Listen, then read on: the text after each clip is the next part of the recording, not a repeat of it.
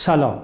من میسم قاسمی هستم و اینجا استودیو پیوست. شما به ششمین اپیزود پادکست هفتگی تک بورس گوش می‌دید. تک بورس هر هفته به مرور وضعیت شرکت های ارتباطات و فناوری اطلاعات حاضر در بازار سرمایه می‌پردازه.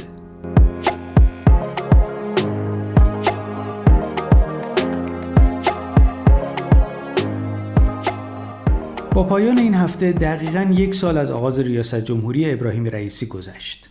هرچند هنوز یک سال نشده که وزرای دولت کار خودشون رو شروع کردن. رئیسی قبل از ورود به پاستور وعده های متعددی درباره بورس داد که به نظر نمی‌رسه هیچ کدوم از اونها حداقل به صورت کامل محقق شده باشن.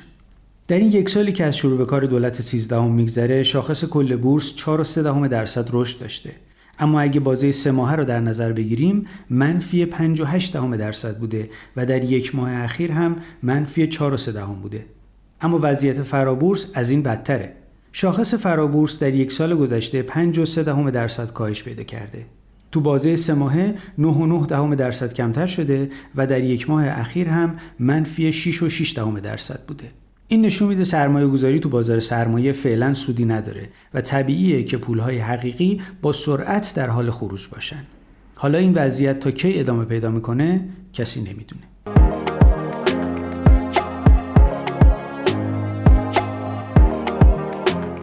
اما بریم سراغ بازدهی شرکت های حوزه ارتباطات و فناوری اطلاعات.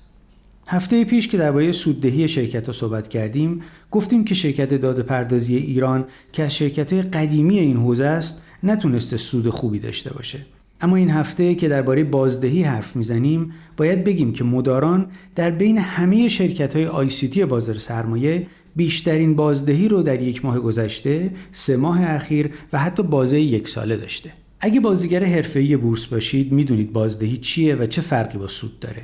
اما برای اونایی که یه خورده تازه کارتر هستن میگم که بازدهی یک شرکت یا نماد مجموعه منافعی رو شامل میشه که یه سرمایه گذار ممکنه کسب کنه که می‌تونه از محل افزایش قیمت سهام، سود نقدی، افزایش سرمایه و مزایای ناشی از حق تقدم خرید سهام و سهام جایزه به دست بیاد. بدین ترتیب داده پردازی در یک ماه اخیر نزدیک 14 درصد بازدهی داشته. در سه ماهه منتهی به امروز بیشتر از 52 درصد و در یک سال هم بیشتر از 26 درصد بازدهی داشته که باید گفت از خیلی از شرکت های بورسی بیشتره. آسیاتک هم در چهار هفته اخیر بیشتر از 13 درصد بازدهی داشته و در سه ماهه هم عدد چشمگیر 135 درصد رو به ثبت رسونده. البته این شرکت هنوز یک سال نیست وارد بورس شده. و آخرین شرکتی که همه آماراش مثبته پرداخت الکترونیک سامانکیش یا همون سپه که در یک ماه اخیر 4.7 دهم درصد بازدهی داشته در سه ماه نزدیک 12 درصد و در یک سال هم بیشتر از 42 درصد که اعداد قابل توجهی هستند.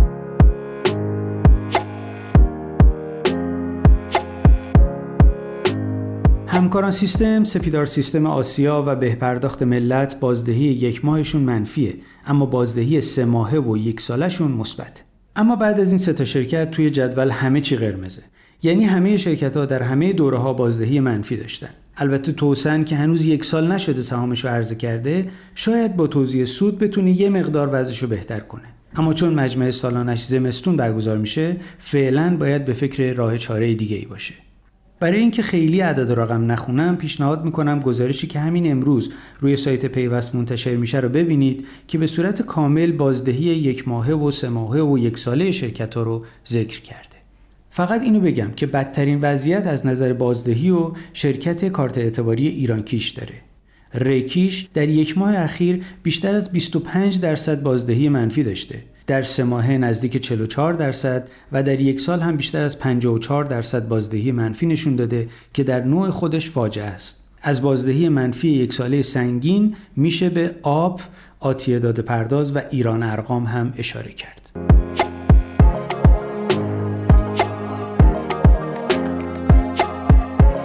خب بریم یه سری خبر مرور کنیم. نماد شرکت مخابرات ایران بعد از مجمع سالانه هنوز باز نشده و بر اساس آخرین اطلاعیه‌ای که روی کدال قرار گرفته اخابر به منظور بررسی وضعیت شفافیت اطلاعاتی ناشر حد اکثر تا تاریخ 22 مرداد بسته میمونه. آسیاتک هم بعد از چند روز باز بودن با توجه به زن دستکاری بازار تا 22 بسته میمونه.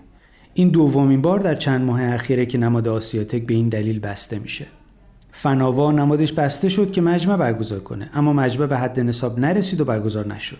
با این وجود نمادش هنوز بسته است و در آخر نماد آب هم بسته شده تا این شرکت درباره کاهش سی درصدی سود عملیاتیش توضیح بده. آب گفته به دلیل افزایش هزینه نیروی انسانی و تامین سخت افزار این اتفاق افتاده و یه جورایی گفته که تقصیر ما نیست. به هر صورت به نظر می‌رسه وضعیت شرکت پرداخت الکترونیکی چندان خوب نیست. و احتمالا لازمه یه شماره تک بورس رو به بررسی حال و روز این شرکت ها اختصاص بدیم.